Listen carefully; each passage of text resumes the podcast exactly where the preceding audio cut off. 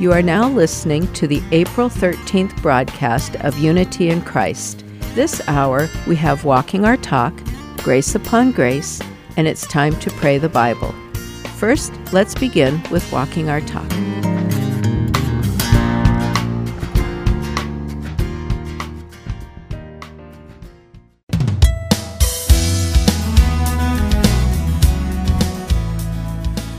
Welcome to Walking Our Talk with Alan and Polly Heller.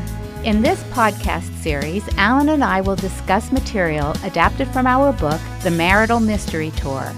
Join us as we share practical steps to put into action God's principles from His Word, one step at a time. So, Polly, we get to keep going through the Marital Mystery Tour. Last week we gave an introduction and we talked about how we came up with the concept and that uh, the Beatles were doing the Magical Mystery Tour, but we were doing the Marital Mystery Tour, and I'm still 43 years later trying to figure out how to do this thing. so, but uh, today we're going to be talking about uh, friendship, and we capsulized the word comradeship. Webster's Student's Dictionary defines comrade as a chamber fellow, a companion, or an associate. It's derived from the Latin word for chamber, and it evokes an image of an associate or someone joined with another in action, function, a colleague, a partner, an accomplice, a close companion. And so in marriage, a comrade is one who shares not only the bedroom, we say, but also the boardroom. And so we make joint decisions together. That's right. we So so what's so important about friendship in a marriage though, Polly? That's what we're we're trying to get to.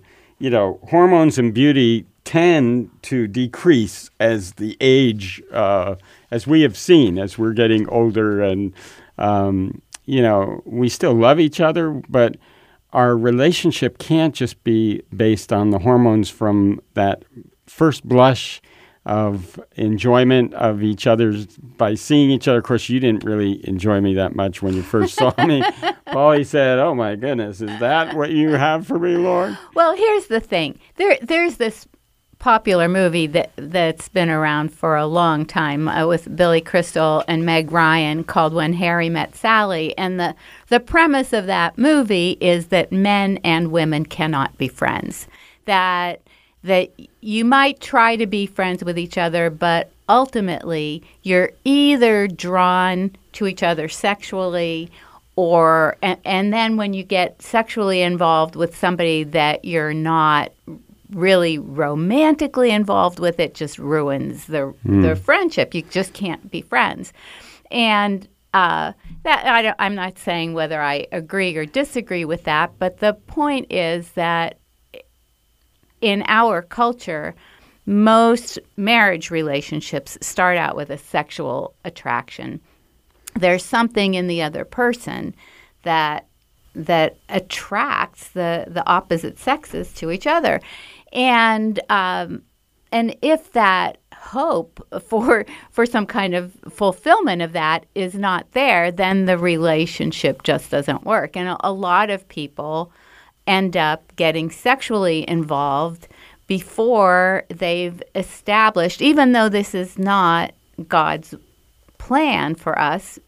He, God, God calls us to purity before marriage, and uh, and a lot of people don't do that. it used to be sort of a cultural standard, but that's kind of gone by the wayside, and people tend to expect that young couples are just going to get sexually involved before they get married, and that doesn't allow them time to explore the depths of each other's personalities, to work on whether they agree or disagree with issues with each other. They, they, right, they just we, don't establish a depth of relationship before they get involved. Right. And I mean, we had a professor, you know, in seminary that talked about marriage and said, you know, we we get a um, uh, a new deal, then we have an ordeal, and we want a, a new deal or something like yeah. However, that I get a deal, and uh, and I see it, and then I want a new deal, and then we have an ordeal. we have an ordeal, and then we want a new deal. Right. So, So, there are common interests. We have time together. We we want to base a friendship on commonalities. And at the beginning, we we talked uh, a little bit about this in our trust series.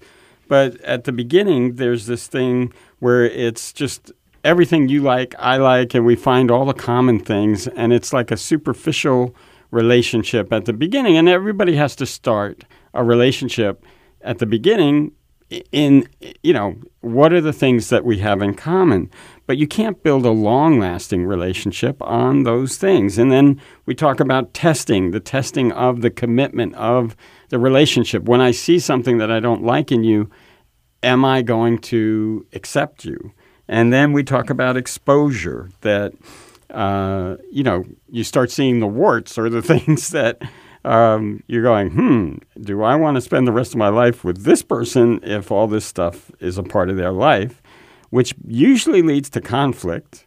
And then our goal, and I think God's goal in marriage, is oneness, is to uh, the two become one. He says they'll leave their father and mother, and you know they, he said that before there were fathers and mothers, I think, um, and the two will become one. So let's just talk about a little bit about what happens in terms of superficiality. Like, think about our relationship and what were the things that, I mean, we were came, both came from Jewish backgrounds. We both were gymnasts. We both had uh, a real desire to go into ministry when we first met each other. We were part of a group called Campus Crusade. And, um, you know, there were just a lot of things in common that we really enjoyed.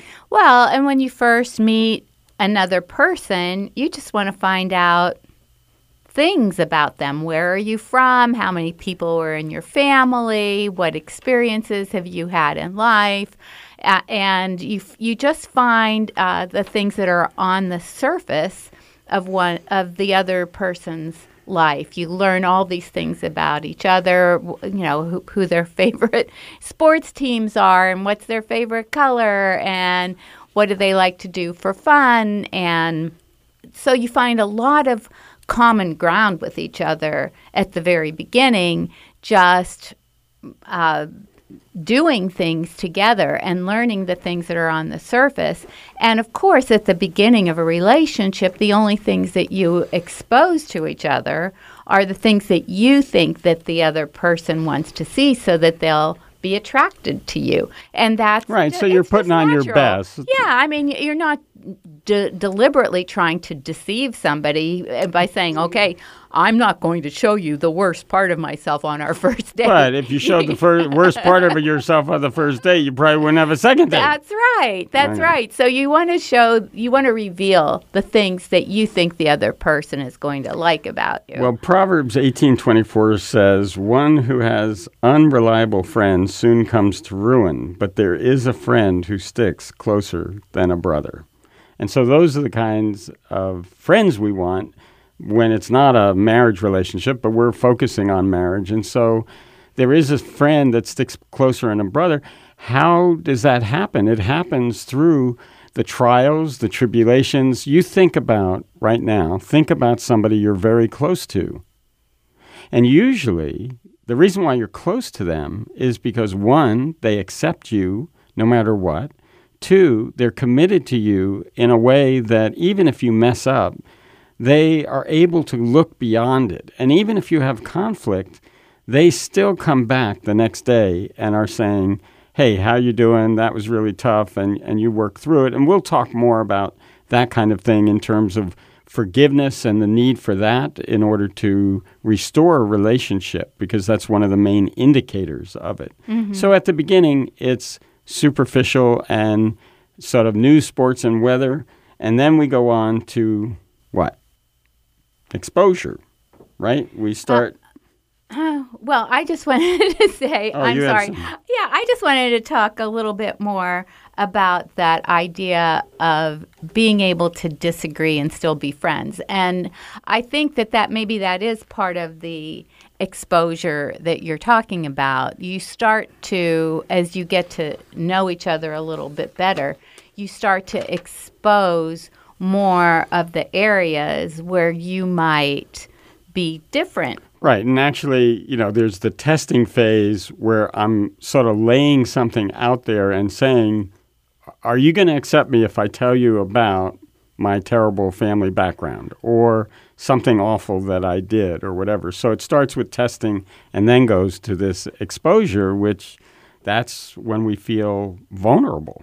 Right. And somewhere in there you you commit to having a relationship with this person and so you say, "Okay, it's going to be worth it to me to maintain this friendship and still have this person see my the areas where I'm insecure or where I'm not perfect, where I might have some bad habits and see do they still accept me when I allow them to see, when I expose these things about myself that maybe they're not going to like? Mm-hmm. And um, and sometimes you're you've already made the commitment, and this is what happens in the marriage.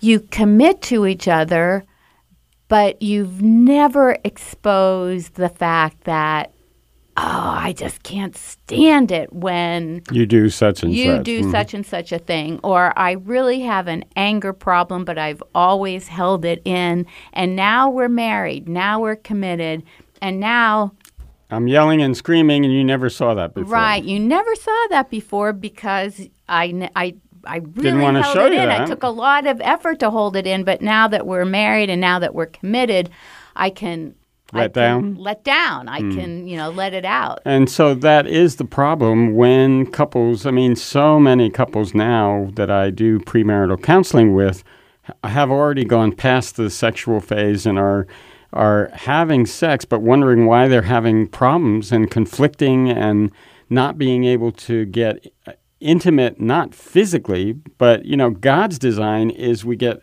spiritually intimate and then we know our soul our mind will and emotions and then we get to the body. But the world does just the opposite. Right. We right. get to the body and all the hormones and excitement and passion, and then we try and build our relationship on that. But as far as I uh, can see over the past 43 years, every day is not a 10 with you, even though you are a 10 to me. And I love you very much. But keep but, talking. Yeah. but the, you, there's no way you can keep the pitch of the infatuation phase and all the newness that goes on. At some point, we get to know each other. And it's interesting that the biblical uh, reference is to know in Hebrew means actually to have intercourse with one another. I mean, to be be connected with each other, mm-hmm. and um, we just don't. Many people don't realize that when you've overstepped God's bounds and design, that will cause static in the relationship in other areas that you don't connect. That it's about that. And well, and there's just something about the sexual relationship I think especially for guys that they it's sort of a go-to. You know, once they've established a sexual relationship with a woman, they just think that that is what's going to solve everything. Right. Well, then they conquer and everything, uh, and then they lose interest. And that's what's so hard because they haven't built a friendship and haven't explored other areas, which is what the woman wants. The woman wants relationship. Yeah. She marries him to get to know him. He's grunting and, and at the dinner table going, mm-hmm, no, yeah. But the thing is, women have to take responsibility for this. Mm. Uh, they allow that sexual relationship to happen thinking that, oh, well, after this, then we'll establish some intimacy. But as a result of caving in and allowing the sexual relationship to happen, they're actually thwarting the very process that they desire to take place because they're not uh, forcing this guy to go, dig a little bit deeper. All right, so we're we're getting off here because we, we'll talk about that area when we talk about completeness, but we're talking about the superficiality that starts. Then there's a testing. Then there becomes exposure, and so that's where we're we're at right now. And then when exposure happens, we tend to conflict with each other. Mm-hmm. So I don't like what you're saying, or I don't think what you're saying is correct, or right. So, um, and then the the next thing, it, you know, the we want to be able to connect with each other, but we have these differences and offenses, and now you've hurt me, and now I'm pulling away, or I'm yelling at you, and so that breaks the relationship. What do we do then? What do we do? How do you get it restored? Well, there are a few different things that happen. I mean, one thing you can do is duke it out. You know, some people enter into a conflict. You mean emotionally or physically?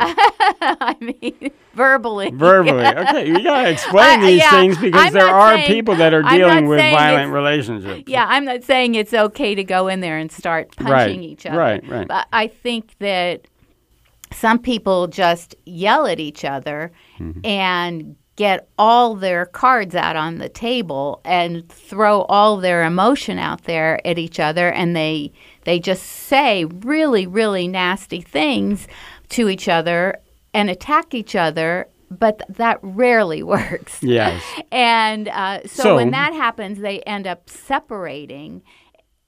Eventually you can either try to just bury that and hope that it goes away and the things will smooth over, over of their own just be, with the passage of time well eventually you know he's got to sit down at the table. We have to eat the next meal. We have to right, to but bed. you shove that stuff underneath, but it's still there. It's still there underneath the surface, and and the next time a conflict occurs, it's going to be even worse because it's just going to rip the scab off of the wound.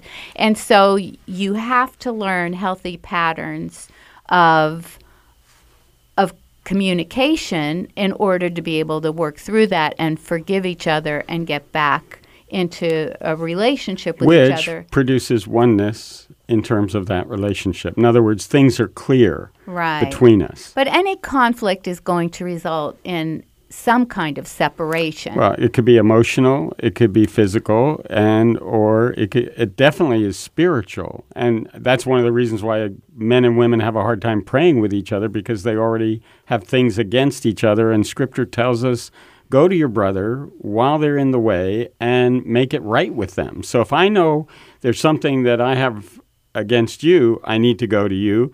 But if I, you know, see you walking around quiet or slam, you know, closing doors real hard or putting dishes in the dishwasher, and I'm realizing, hmm, something's not right here, I still am supposed to go to you and talk to you about it. So we'll talk more about forgiveness and what that means. I mean, we'll do a whole uh, session on that. Let me just talk about a little article we put again in our workshop that we have, and you can get the um, marital mystery tour workshop on our website, which is walkandtalk.org, O-R-G. But what's a healthy relationship? You feel respected as a person. You like the other person and you feel liked by them. You appreciate and you're not taking them for granted. You're not afraid to be yourself. You can communicate effectively with your partner and you can affirm and support one another. Trust, trust, trust. Trust is everywhere. Responsibilities are shared, your privacy is respected. You're not constantly fighting for control. You want to spend time together. Love is a verb, it's not just a noun, so it's action. And you're growing in a relationship uh, and your relationship constantly is growing if it's a healthy friendship. You feel good about yourself in the relationship because your partner is excited about who you are. Now, all this kind of relationship, this is adapted from Perfect Daughters by Robert Ackerman, who's a PhD.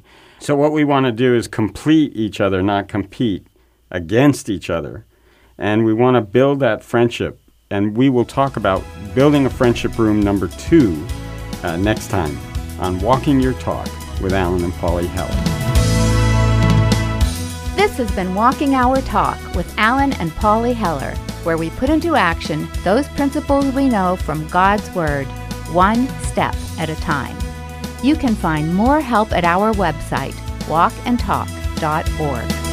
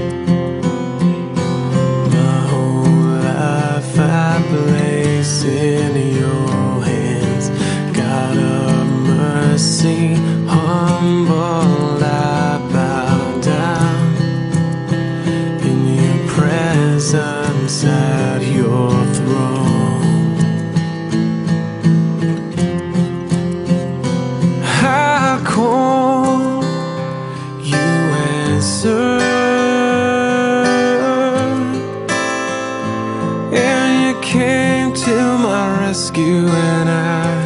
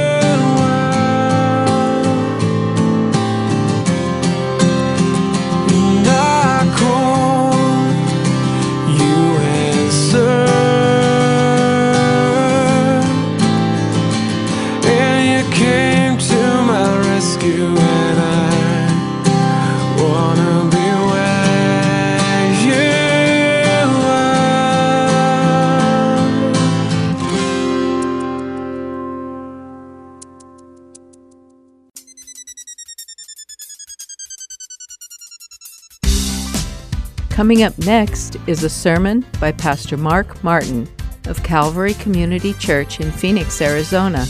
Today's topic is Why Jesus Was Baptized. I hope you have a blessed time with Pastor Mark. We are in the Gospel of Mark. We just began our study last week, so I would invite you, please, to turn to the Gospel of Mark. I want to dive right in, okay? So we're just going to look at verse 1. Mark was written from Rome by John Mark, who was the protege, the PA, personal assistant of the Apostle Peter. And either John Mark was writing the recollections he had of being with Peter and hearing Peter's teachings and sermons over and over and over, or Peter was actually dictating this book, this gospel, to John Mark, and John Mark wrote it. It was the very first gospel that was written, and it's the shortest, 16 chapters, and we're going to find an incredible record here. Now, Mark is written, as I said, to Gentiles, to Romans, and we're going to see that the message of Jesus is tailor made for where they are, for their culture, and for their special, the needs that they have at that time. So Mark begins, no frills. He doesn't begin his gospel with discussion, dialogue, argument. He begins by declaring that this book contains the message of good news. Verse 1, the beginning of the gospel of Jesus Christ, the Son of God. That's it. Good news is what gospel means. It's an ancient word. Uh, this is the real historical Jesus. And Mark is saying that Jesus is a personification of good news. He brought the glad tidings. Now, we generally think of the word gospel as a Christian word, and it basically has become our word, right? Gospel means good news, or it can mean glad tidings, okay? It, though, predates Christianity by a long time. It was actually a very secular word that was used by the Romans to talk about the time when an emperor was born and there was a huge celebration. Time off, parties, you know, that kind of stuff. Emperors were believed to be gods. So it was actually a celebration of the good news of the birth of the emperor God. What did the angels say to the shepherds as they were announcing the birth of Jesus? They said, I bring you good tidings, gospel, good news, right, of a great joy, which shall be for all the people, for unto you this day is born a Savior who is Christ the Lord. You see, the good news, the glad tidings is about the birth of a what? God, of a God King. Following me? That's pretty cool, isn't it? So when he says, this is the good news, already his Roman hearers are going, good news, good news? What? Is there a king? Is there a, what's going on here? So we've used that word now and it means what Jesus, the gospel of what Jesus has done for us. But in the ancient world, it had this idea of, wow, super glad tidings, the king has come. And that's all about Jesus. Now, Mark very clearly and right at the beginning wants us to know that Jesus is the Messiah because the Messiah was predicted to have a forerunner. There would be a prophet who would announce the arrival and the, or the imminent uh, arrival of the Messiah. And so we want to look at verses 2, 3, and verse 6 as well. Verse 2 As it is written in Isaiah the prophet, and this is a prophecy hundreds and hundreds of years before Jesus was born. So, as it is written in Isaiah the prophet, Behold, I send my messenger before you, who'll prepare your way. The voice of one crying in the wilderness, Prepare the way of the Lord, make his path straight. Verse 6 Now, John, John is his messenger, was clothed with camel's hair and wore a leather belt around his waist and ate locusts and wild honey. Okay. Here's this guy. He's dressed kind of funny, okay? He lives out in the wilderness and he eats bugs. The locust could be translated something, the carob. From the carob tree, the carob pods. They're a good source of nutrition and also maybe he was eating those. So Why is this described? Because Elijah the prophet, one of the greatest prophets in the Old Testament, dressed this way and lived this way. So there is a correlation. People are seeing, we haven't had a prophet in 300 years. Okay, that was true. And now there is this man who looks like the description of Elijah. He's living in the wilderness like Elijah. He's talking like Elijah. He is fulfilling the prophecy from Malachi and Isaiah that a forerunner would come, a messenger would prepare the way of the Messiah, prepare the way of the Lord, make his path straight, it says. This is the term uh, that you would use if you were making a road. You would cut a road straight. John is preparing the way for the Messiah. He's clearing things out of the way. Some things need to be bulldozered. They need to be taken away, and it can come at quite a cost. John ultimately give his life. So I'm thinking of John. Oh, there's something else I wanted to point out to you. At the beginning of verse 1, it says, The beginning of the gospel of Jesus Christ, the Son of God. Who is Jesus? Look at verse 3. The voice of one crying in the wilderness, that is, John is crying in the wilderness. And what is John saying? Prepare the way of who? The Lord. Make his path straight. The word Lord in the prophecy of Isaiah is capital L O R D. It's the sacred name of God. And so Jesus Christ is the Son of God. Jesus Christ is the Lord which means Jesus Christ is God the Son. You see the tie in here. So, who is the Son of God? Well, he is God the Son. And that's the one whose paths is being made uh, for. Now, the message uh, that John is giving was preparatory. He called the people to repent and be ready to receive Jesus. Look at verses 7 and 8.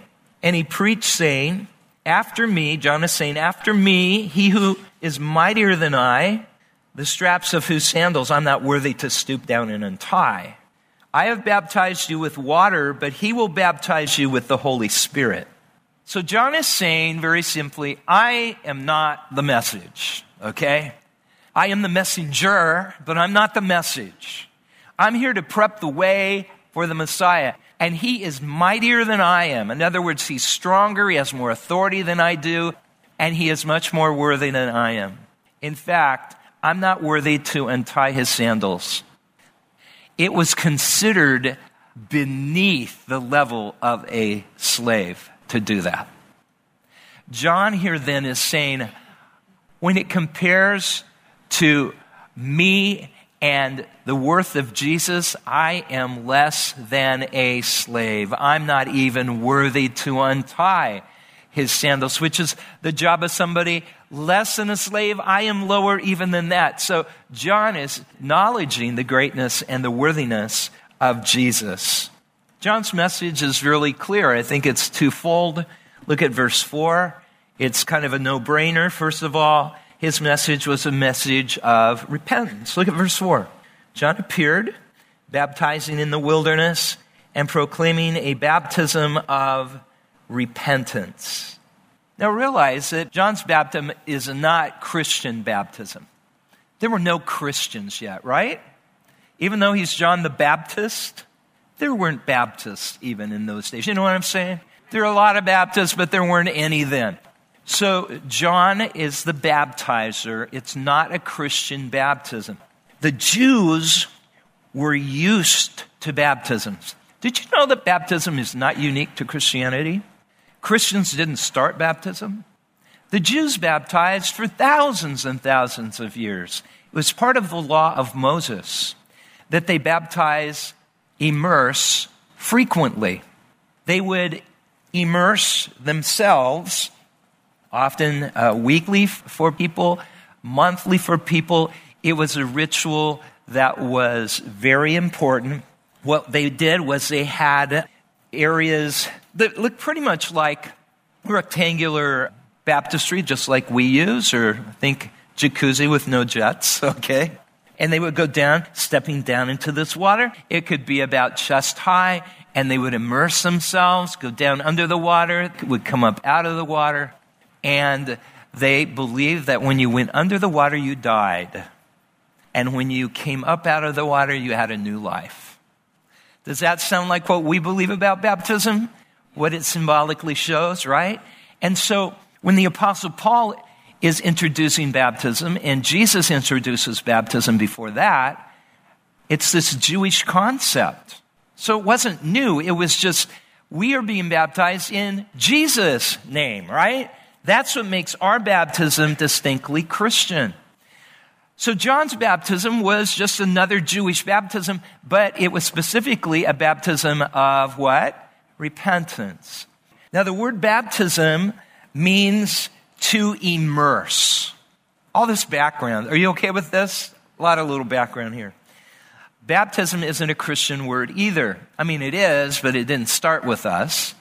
It was an ancient word that meant to dip under, and it was used a lot by people who were dyeing cloth into uh, to make fabric different colors. So you would take your cloth and you had, let's say, some blue dye, and you would dip it down into that dye. You would push it in, you would soak it, you would immerse it, and then you would bring it up, and there it would be transformed. And there's your blue material, right? That word, you don't have to remember this, but you probably will. That word is baptizo. Sounds like baptize, right? Baptizo. And so baptizo always is immersion. Unless you wanted polka dots, then you would sprinkle, right? On the fabric. Follow me?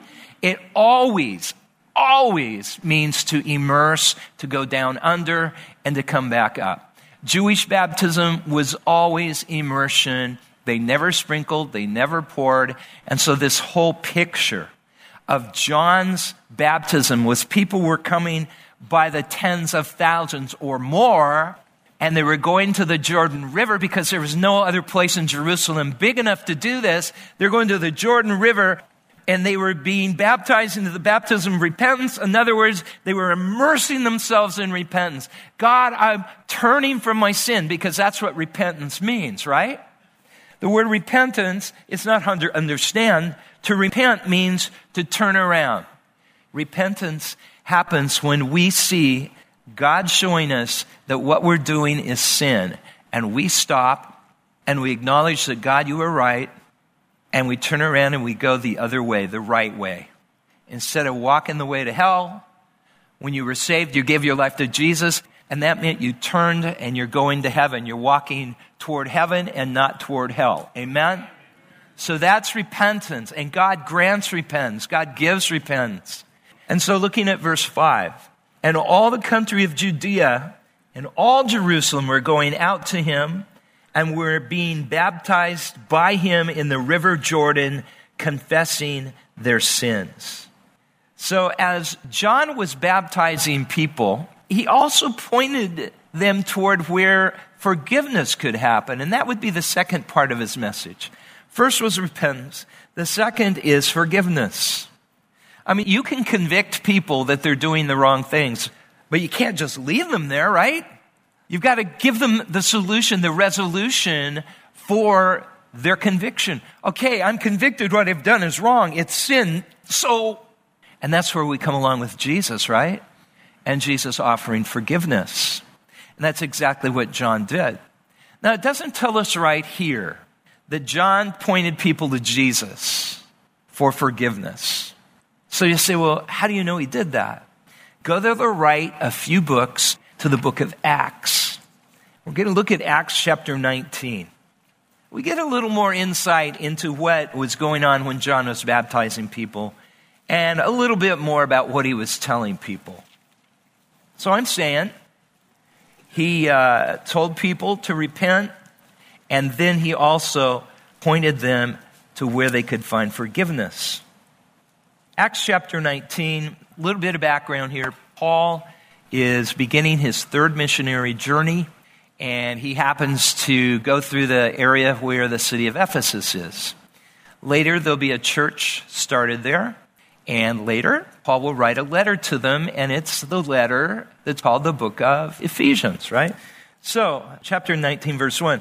And it happened while Apollos was at Corinth, Paul passed through the inland country and came to Ephesus. There he found some disciples. Now, these were followers of God, but they weren't Christians yet. How do we know? We'll look at verse 2. And Paul said to them, Did you receive the Holy Spirit when you believed? And they said, No. We haven't even heard that there's a Holy Spirit. Some Christians live like that too, don't they? We haven't even heard there's a Holy Spirit. And he said to them, Well, then into what were you baptized? And they said, What, gang? Into John's baptism. Well, then Paul explains, Well, wait a minute. John baptized with the baptism of repentance, telling people to believe in the one who was to come after him. That is who? Jesus. So John was baptizing people who were confessing their sins, yes, but he was also saying, when the Messiah comes, you believe in him. And ultimately, sometime during that time, Jesus came to be baptized. John 129, Jesus is coming down to the river Jordan to be baptized. And John says what? Behold what? The Lamb of God who what? Takes away the sins of the world. So John was pointing to Jesus who was uh, the one who would forgive sins. And so it wasn't just a message of repentance, it was a message of, okay, now here's what you need to do now that you've repented. I've made the way for the Messiah, and now I'm going to move aside, and Jesus takes over. Look at verses 9 through 11. In those days, Jesus came from Nazareth of Galilee and was baptized by John in the Jordan. And when he came out of the water, may I pause? May I pause just one more time to emphasize that baptism is immersion. Jesus went down into the water and he came up what? Out of the water. We're told again in the book of Acts that when Philip baptized the Ethiopian, they went down into the water and he was baptized. The early early churches that have been excavated all had baptistries where you would go down into the water and you would be immersed. All right? You would go down and you would come up. Why am I saying this? I'm saying this because biblical baptism is baptism by immersion. It's not baptism by sprinkling or by pouring. Now, let me just pause to say if you've been sprinkled as a baby or as an adult, but let's talk about babies first, you were not baptized biblically. Mom and dad loved you so much that they didn't want you to be lost because they were taught that unless you were baptized, you would be lost. The other way to say that is they were taught that baptism saves you. And so you want that child to be baptized before anything could happen, right? Because you want that child to be saved. The Bible doesn't teach that. Number one, the Bible teaches that little children belong to Jesus, and even if they die, they belong to Jesus because He died for them. They're innocent. They can't make a decision for themselves, so Jesus has all those little ones. They belong to Him. Amen? It's amazing. Thank you, Lord. The Bible also teaches as we see people who are baptized, they are to believe and be baptized. Little babies can't believe, right? They can't choose. Are you all on the same page with me? They can't. Only adults, only people who reach a certain age of being able to comprehend things can believe and be baptized. So we understand that you must be old enough to believe, to be a believer, to choose, and understand baptism, and then you must be immersed. And the Bible never teaches that baptism saves you. Okay? Baptism represents what Jesus did for us that saves us. Jesus' death, Jesus' burial, and Jesus' resurrection saves us. That's what baptism teaches. And I'll talk about that more in just a minute it says in verse 10 and when he came up out of the water, immediately he saw the heavens opening and the Spirit descending on him like a dove. and a voice came from heaven You are my what? Beloved Son, with you I am well pleased. Now, I have a question. Why was Jesus baptized? I mean, I think it's a good question to ask. After all, this was a baptism of what? Repentance. So, why would Jesus be baptized by John? Did Jesus ever need to repent? No. John knew that too. All the people coming to John were in need of repentance. Jesus was sinless. He didn't even qualify for this baptism. So here are a few reasons why Jesus was baptized. First of all, Jesus' baptism served as an announcement that he was the Messiah. Again, look at verses 9 through 11. In those days, Jesus came from Nazareth of Galilee and was baptized by John in the Jordan. When he came up out of the water, immediately he saw the heavens open and the Spirit descending on him like a dove, and then the voice from heaven when says, You're my beloved Son, in whom I'm well pleased. Nothing like this has ever happened before or since. Ever. You read the Bible, this has never happened before. When John says the heavens were, were open, it means ripped open. So something amazing happened even in the firmament. You know, something was ripped open. And then the form that the Holy Spirit took to manifest his presence at Jesus' baptism was very significant. Why the form of a dove? You know, as Christians, we always, and for good reason, we think the dove is a, is a symbol of the Holy Spirit. For years, we used to have a dove up front, and it was kind of stylized. Some years ago, people who were not believers or who were kind of new and not, didn't have a lot of Christian but for us believers, we think, oh, Holy Spirit dove. And so we look at that and we saw everybody there in the crowd would think, oh, the Holy Spirit. No. For Jews of the first century, the dove was not a sign of the Holy Spirit. The dove was a sign of Israel. Did you know that? It was a sign of Israel. So if you were a Jew and you saw that, you're thinking, Israel? This is God saying, this man is the true Israel. He is the true Israelite. He is the Messiah that was prophesied to come from all the sons of Israel. This is my chosen son. That's what Jews would have thought. Now, does it represent the Holy Spirit? Of course, the Holy Spirit coming upon Jesus, anointing him. But for Jews who are seeing that, they're thinking, whoa, this is God's chosen one. He is the true Israelites, whom God has chosen to be the Messiah.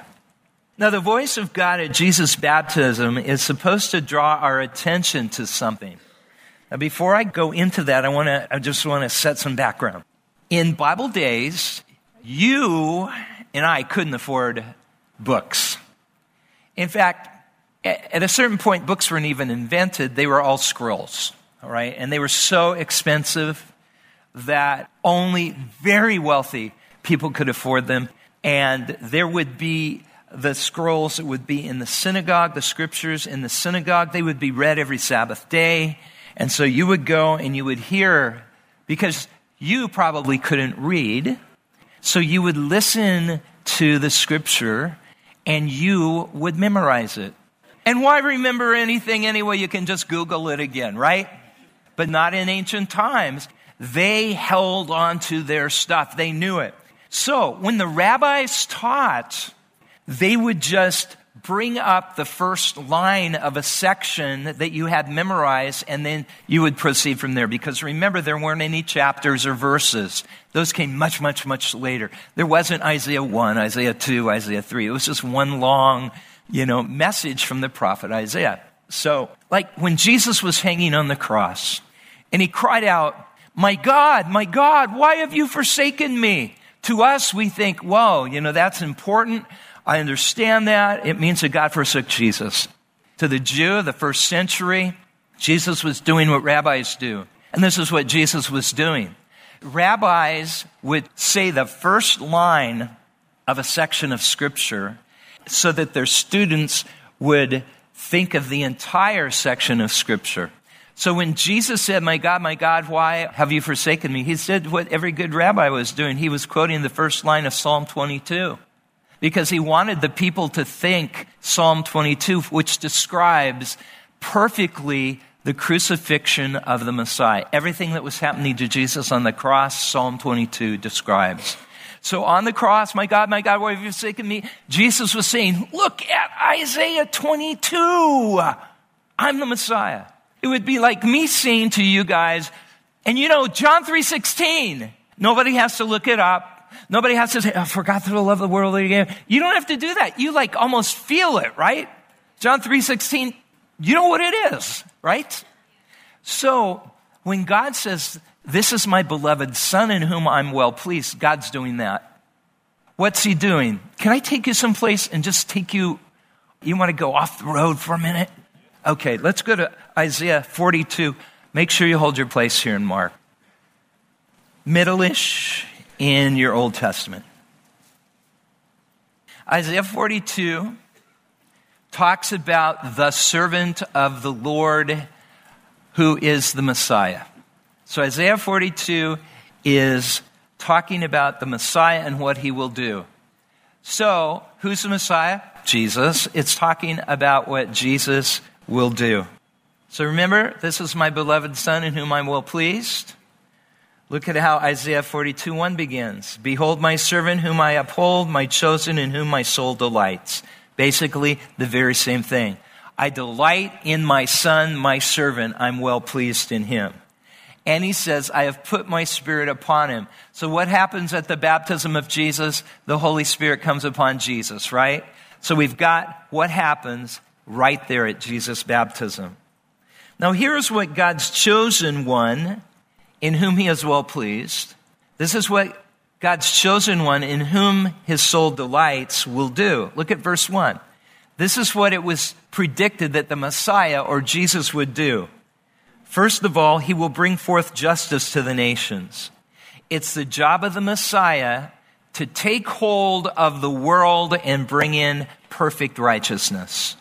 When Jesus was in Israel, he did everything whenever he was there to make things right. Is the world perfect yet? No. Messiah will completely bring in righteousness during the millennium, during the thousand year reign. Jesus will reign on this earth and he will reign the nation, Psalm 2 says, with a rod of iron. If anybody gets out of line, whack, okay? Get back in the line or you're gone, okay? Verse 2. What else will Jesus the Messiah do? He will not cry aloud or lift up his voice or make it heard in the street. He's not going to be loud. He's not going to be obnoxious. He's going to be meek. He's going to be quiet. No trumpets in announcing his arrival. Verse 3 a bruised reed he will not break. This is really important. I want to pause here for a minute. When the Messiah comes, he will not break a bruised reed. Now I stop there and I think about this. What is a bruised reed? Well, it's something very fragile. You know a reed. You know what a reed is. When a reed is broken or it's bent over, you could easily just break it off and throw it away. The prophet says he will not break the bruised reed, but rather he'll try to restore it. Is that cool? Jesus isn't out to crush you. Jesus wants to put you back where you belong. He wants to put you back in place. And then it goes on to say, what is the Messiah going to do? It says, and a faintly burning wick he will not quench.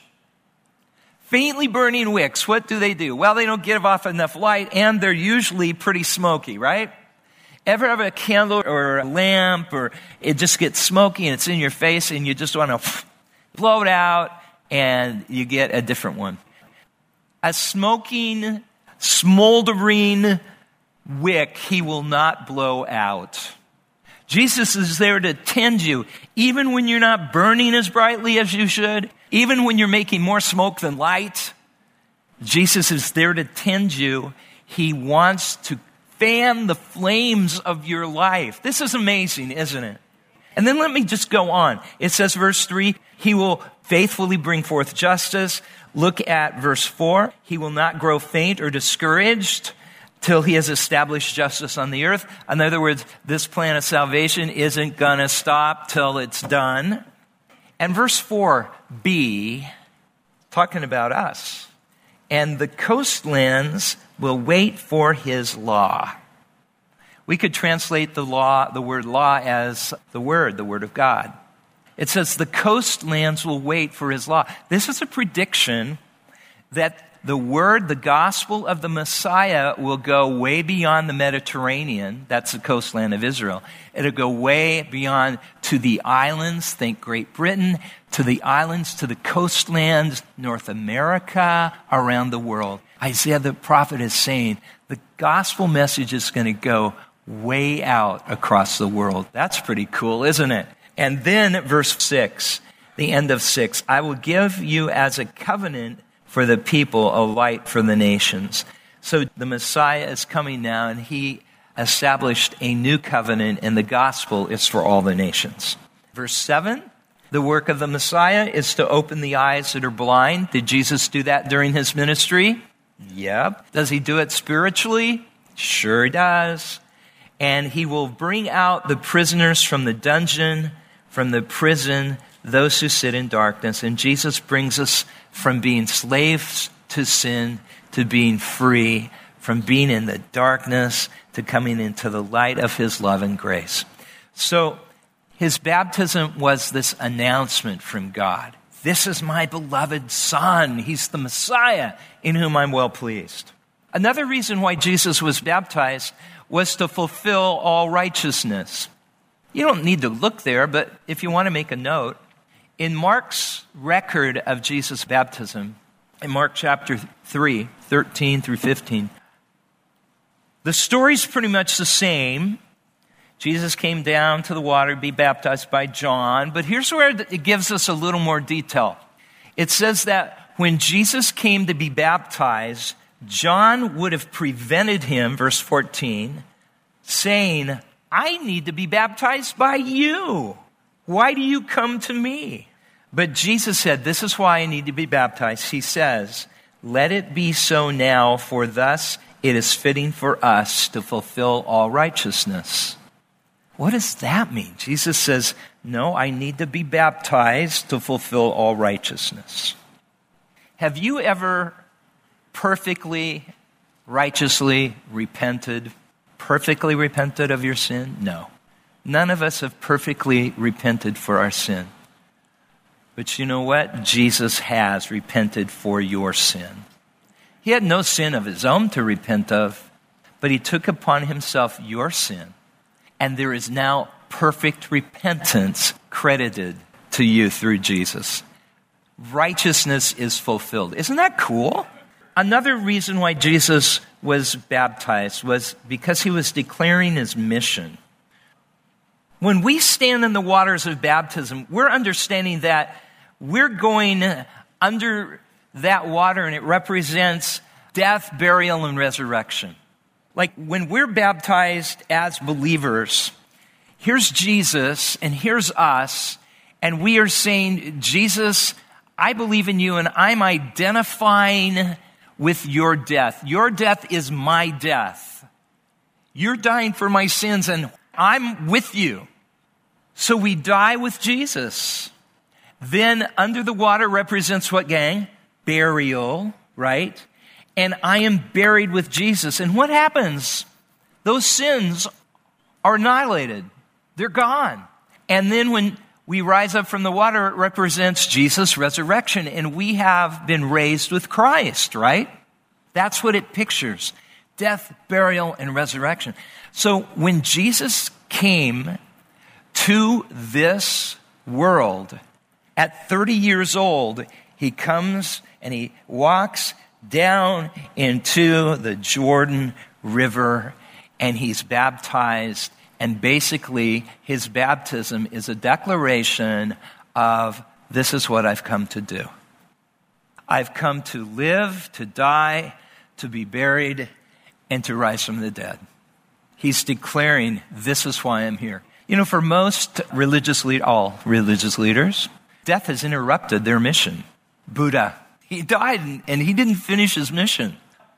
With Jesus, death didn't interrupt anything.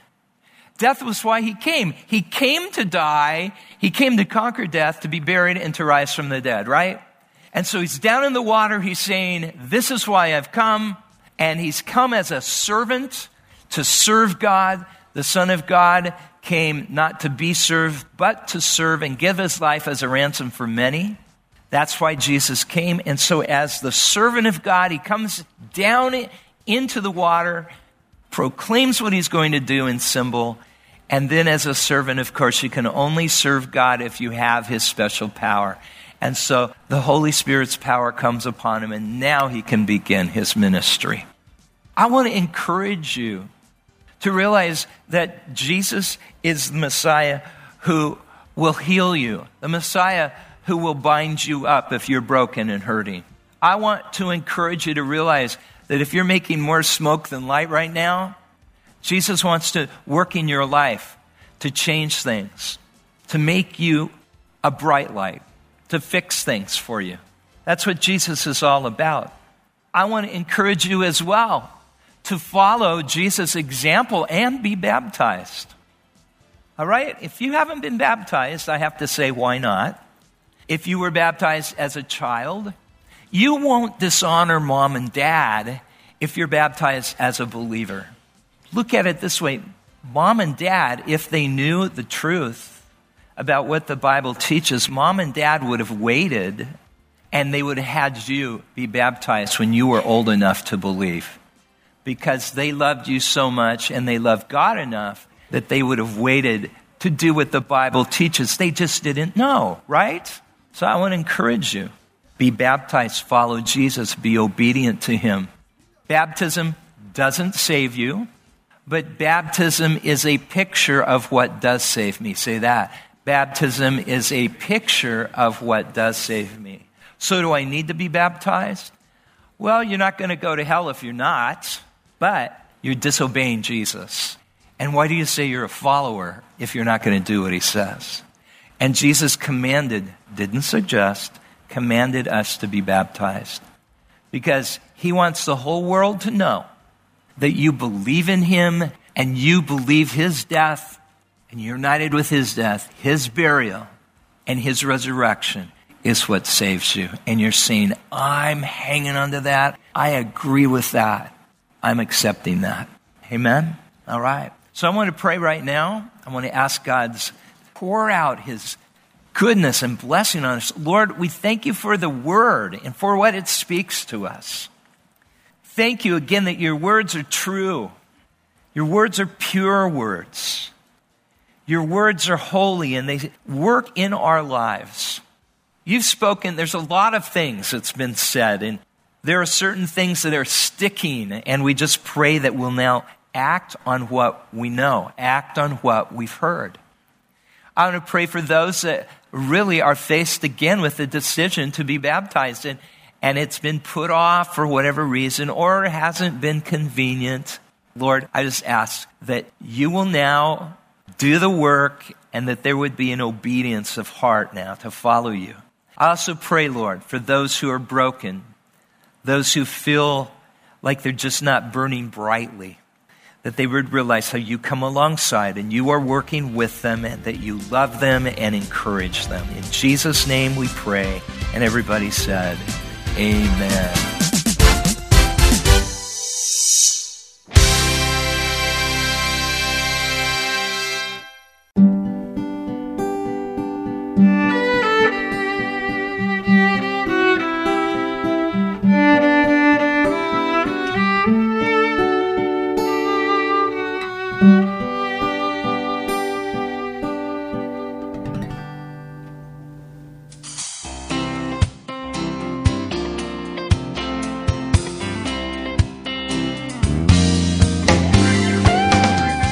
Heart and Soul Ministries is now starting a new Japanese program and is able to spread the gospel in Japanese. If you know anyone that is fluent in Japanese, please let them know of this program. We hope that they will be able to hear the gospel of Jesus through our CDs.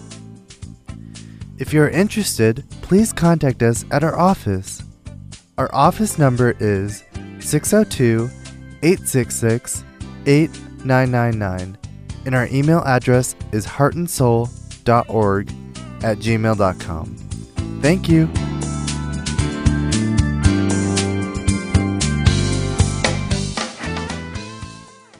Coming up next is It's Time to Pray the Bible.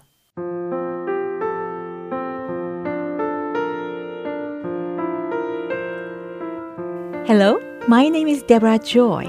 I am the host of this program. It's time to pray the Bible. Recently, as I read the question, Jesus was asking his disciples, But who do you say that I am? In Matthew chapter 16, verse 15, it echoed in my mind. As I began to ponder this question, I was reminded of different names and attributes of God throughout the Bible and how our Heavenly Father longs to reveal Himself to us so we can have an intimate relationship with Him. Jesus knew the beauty and strength of God's name. As He taught His disciples to pray, He told them to hallow the Father's name. Have you ever asked yourself what it means to hallow His name? The word hallow means to make holy, sanctify, consecrate, to set apart as holy. As His children, we are invited to joyfully honor and declare His holy name, to exalt Him and give Him glory. Today, as we meditate and praise His glorious name together, I pray God will kindle fresh passion and the fire of the Holy Spirit in our hearts to become more like Jesus. Today's scripture reading is Psalm 145, verses 1 through 6 and 11 through 13. I will extol you, my God, O King, and I will bless your name forever and ever. Every day I will bless you, and I will praise your name forever and ever.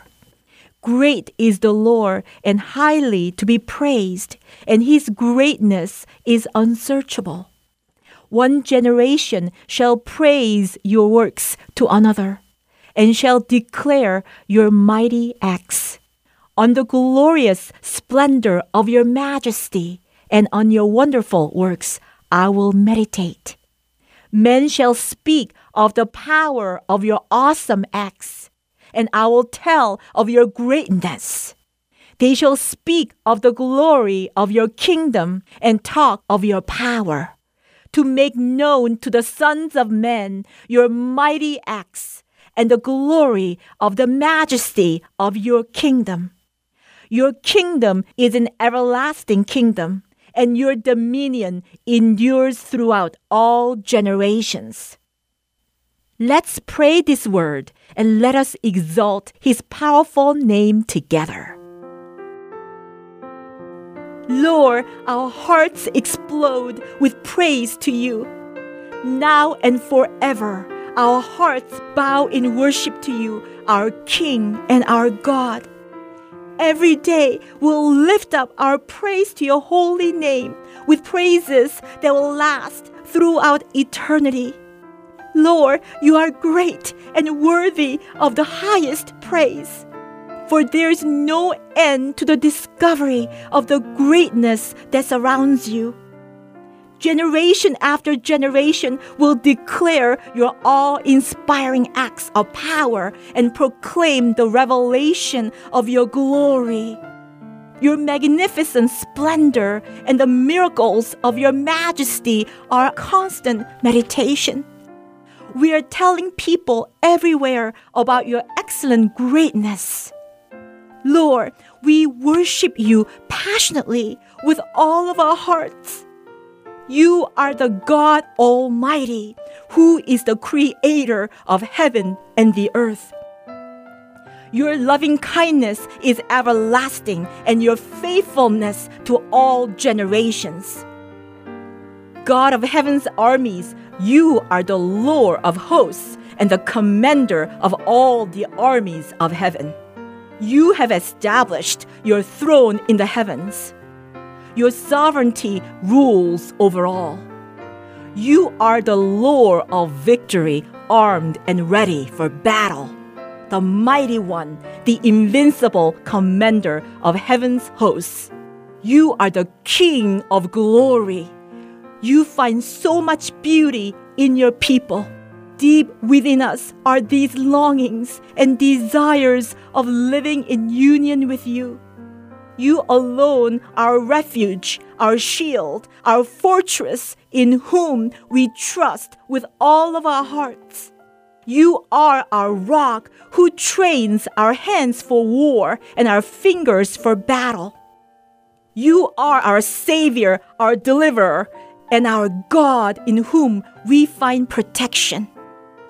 You have rescued us from the kingdom of darkness and transferred us into the kingdom of your beloved Son, who purchased our freedom and forgave all of our sins. The Son of Righteousness arises for us with healing in your wings. Lord, you heal the brokenhearted and set the captives free by the power of your Spirit and truth. You are the righteous Lord who loves what is right and just. And every godly one will come into your presence and gaze upon your face. You are our loving shepherd who restores our soul and revives our life. You always guide us in the paths of righteousness. Your authority is our strength and our peace. You are wonderful counselor, mighty God, everlasting Father, Prince of Peace. You are the King of kings and the Lord of lords who lives and reigns forever. Your kingdom is an everlasting kingdom, and your dominion endures throughout all generations. For yours is the kingdom and the power and the glory forever and ever. In Jesus' mighty name we pray. Amen.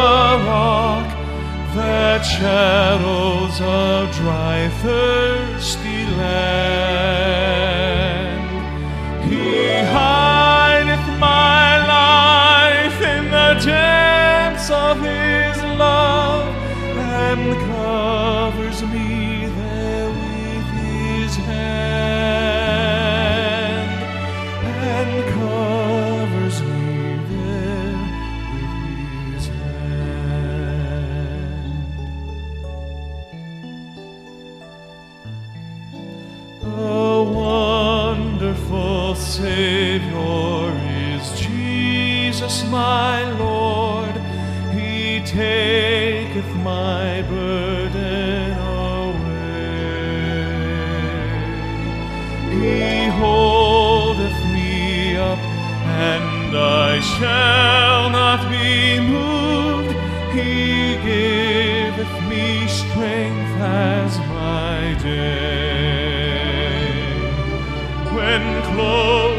his brightness, transported I rise to meet him in clouds of the sky.